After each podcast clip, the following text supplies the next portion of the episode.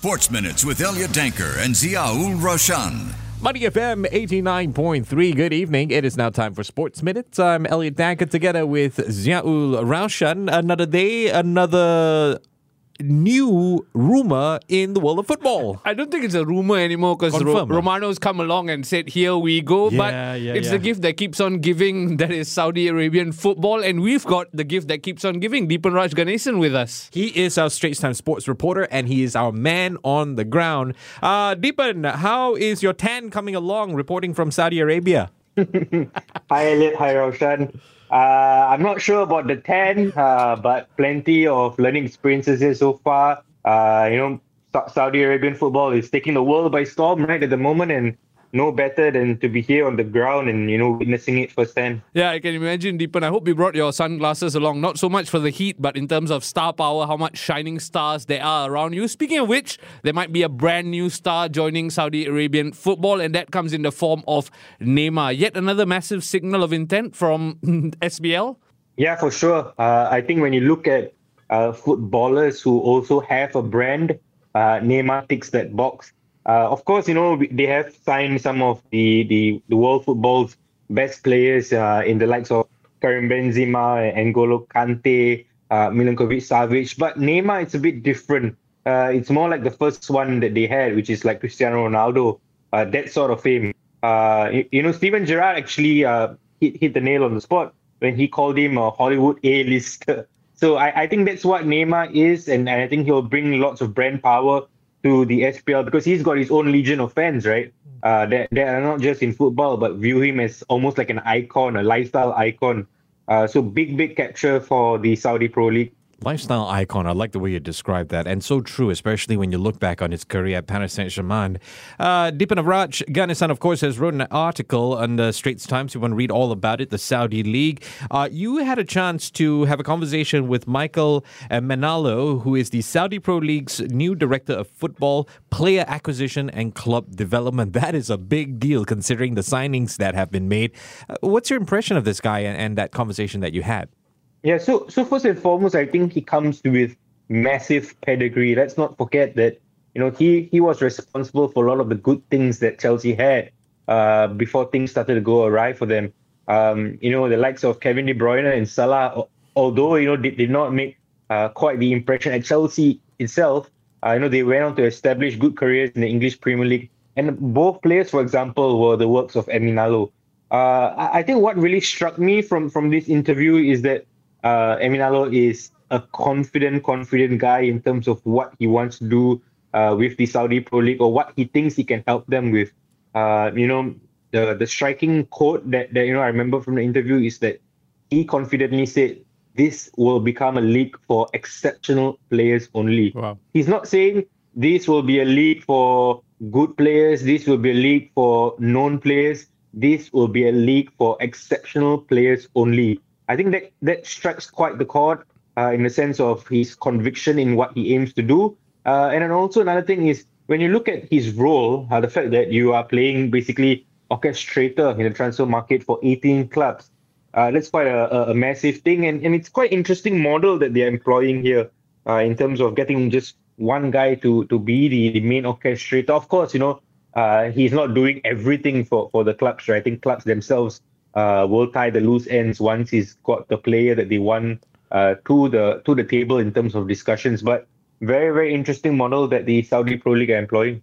Considering his links to Chelsea, it's no surprise there's been an influx of Chelsea players into the Saudi Pro League. But you talk a lot about player acquisition. I'm keen to find out what else is in the pipeline to make the league become, to quote your words or Emenalo's words, exceptional or become one of the best leagues in the world.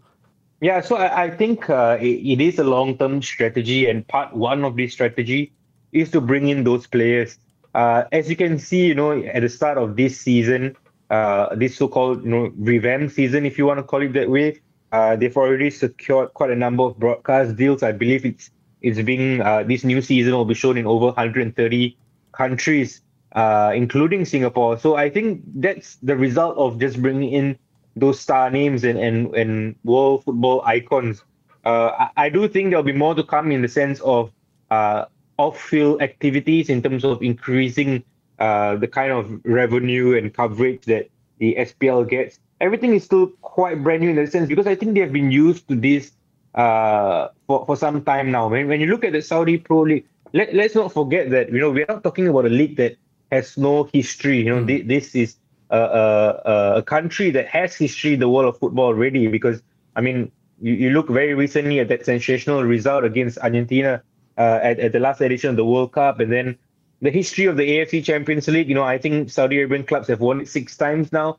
So it's not like, you know, this is a completely new thing, but I think they're so used to doing a lot of things the old way. So, for example, um, I, I, I, I think the press officers for each club in the Saudi Pro League, you know, I think they still only speak Arabic and they're still not quite used to uh, international coverage or, or international journalists, you know, engaging with them and trying to arrange certain things. So you know, getting interviews with players or getting requests across has been a bit difficult. So they, they will come to know soon enough that, you know, the media is quite an important ally to have, you know, if you want the, the league to grow. You look at the English Premier League and the kind of storylines and and, mm. and stories they're able to tell uh, based on just having good coverage. I think that matters a lot. So there, there are still things that got to change, but I think part one of this strategy is to just bring in these big players, uh, and then the next few steps will occur. Mm. It sounds like a, very much an origin story, right? Where everyone's trying to get to know one another, the league, getting to know the fans, and getting to know the media as well. You had the privilege of attending uh, two matches, I believe. I, I just want to cross reference everything you've said with what you've actually felt on the ground, uh, where the fans are concerned as well. It, does it does it feel like this is a, a premium sort of league, an exceptional league? Uh, not not yet, I would say, because uh, the first game of the season, for example, Al Ahly against uh, Al Hazem. Uh, you had Al Ahly, who of course had a front line of Allan Saint-Maximin, Roberto Firmino, and Riyad Mahrez, which, let's be honest, a lot, or rather, all Premier League teams will be envious of. But that's on the field. Uh, in in on on one side, on the other side is Al Hazem, who you know did not really have a recognized uh, name on, on the pitch. Uh, so that alone shows you that you know there's a there's a balance that needs to be struck first and foremost in the sense of the players that are coming into the league. Uh, of course, on the flip side, people will argue that you know even in the English Premier League or the La Liga or the Bundesliga, you don't have six, seven teams who who, who share the power, right? There's like three to four teams, and that's yeah. the case here in the Saudi Pro League. But being at the match itself, one thing you have I have to say is this: and I'm not being biased in any way. Uh, no, nobody's telling me to say this. Uh, nobody has a knife to my throat. But I've I've gone to matches in England. I've gone to matches in other parts of the world uh, where fans are, are passionate.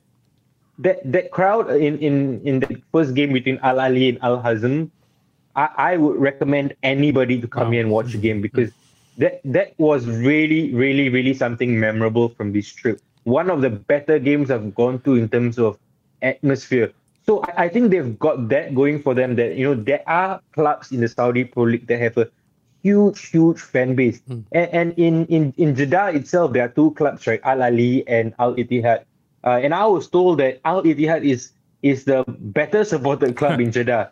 And mm. if already the Al Ahly home game is creating that kind of atmosphere, you know, I would I would I can't imagine what the Ittihad game will, will be like. So uh, they've got that history and, and the fan culture here. When I spoke to fans uh, at halftime and after the game, a lot of them were talking about how they had supported the, the, the club since they were young.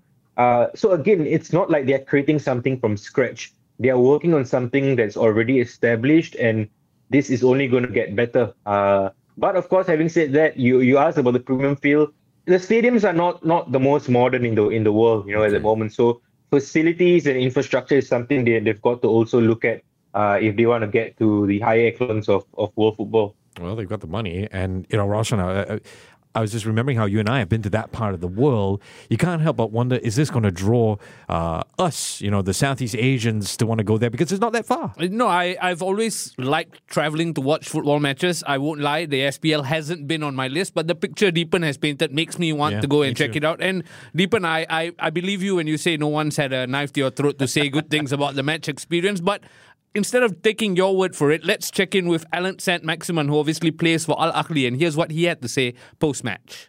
Some people think the league are not uh, very good, but you can see sometimes uh, a very good Premier League team can lose in a cup against four or five divisions. So, you know, when you go and you play a game, you know, anything can happen in one game. I hear many things about the fan, I see many video, but I didn't know what I'm going to see, you know. And I straight away they start to sing uh, music, my name and everything. So I just want to say thanks uh, to the fan. And uh, I think you know this league in couple years they're going to be one of the top uh, league. I'm sure about that. You can see there is so many uh, good players. So if you put in all the team eight uh, top player, you can be sure the league going to be very good. So you know the team like Al Nassr, Al Hilal, Al Ittihad, As, Al Ahly, we're going to have a big fight against. And when we look like Ettifaq, and uh, there is many players like Anderson, Moussa Dembele, so you know many players, many more players, and even young players going to come uh, in Saudi. And I just want to say thanks to them because they completely changed uh, my life, and I will be so grateful uh, of them to, to give me that opportunity. It's uh, Allan Saint-Maximin speaking there, and you can tell a lot by a person's voice tone. This is something that we're trained in. Uh, there's a lot of sincerity and genuine surprise at the standard of the league. Yeah, I think he's quite excited in terms of what is out there to be achieved. And he echoes Deepan's sentiments as well in terms of the growth. So, Deepan, just to wrap up this conversation, you spent close to a week in the Middle East. Now, can you confirm that the hype surrounding Saudi football is real and here to stay? Yes, I, I would say that the hype is real. Uh, whether it's here to to stay, I, I, I you know find it difficult to, to confirm that because I, I do still think there are challenges for, for the Saudi Pro League. Um, you know, first and foremost, you, you look at uh, the country uh, in terms of the climate. I, I think that's going to be a challenge, you know, because, uh, for example, I was at the second game um, between uh, Al Nassr and Al Ettifaq. Uh, the the weather is a really really tough one. uh, you could see Jordan Henderson. Uh, he had his hands on his knees uh, by the 35th minute. That that shows you you know the kind of conditions that they're playing in. Uh, so when when players you know look at this on TV, they, they look at or they hear from from fellow players about how it's like playing there. That's a tough one. Secondly, and, and, and Michael Emenalo alluded to this in his in his interview, which was that he said that players uh, have got in touch with him. They are they are interested to join the Saudi Pro League, but they are concerned about the perception that it would create for them. Uh, so they are worried about you know what people, the media might say if a certain player moves to Saudi Arabia. Uh, and I know there's been all, all these accusations of sport washing and etc. Uh, but we, we must be honest that players at the end of the day, they do care what people say about them. Um, and as long as there's all these controversies still around, uh, it's not going to be uh, clean plain sailing for for the Saudi Pro League. So so let's see what happens. Of course, also you you you've got previous example with China and what happened there, uh, and whether or not you know this kind of spending is sustainable. Uh, but I'll answer my own own query on that one because uh, in China, um, those clubs were owned by uh, like your retail giants and and and mm. stuff like that. Whereas in Saudi Arabia, this is essentially state owned, state driven. Uh, mm. So so you think that you know that there would be sustainability on that part. Uh, but yeah, I think that there there will be challenges. It's not going to be easy. Uh, but based on what I've seen, I think they are they're on to a really successful route with making the Saudi Pro League one of the best leagues in the world. Hey, I say do what's best for your career. We forget footballers, they, this is their career, this is their job. Uh, but you know what? Uh, do your research, read more about it. In fact, I highly recommend you go read uh, Deepanraj Ganesan's article in the Straits Times. Uh, meet the former Chelsea transfer guru who's shaping Saudi Arabian football. It's a good read there. Uh, Deepan, we appreciate your time. Take care and have a safe flight back, yeah? Thank you, Elliot. Thank you, Raushan. Sports Minutes on Money FM 89.3.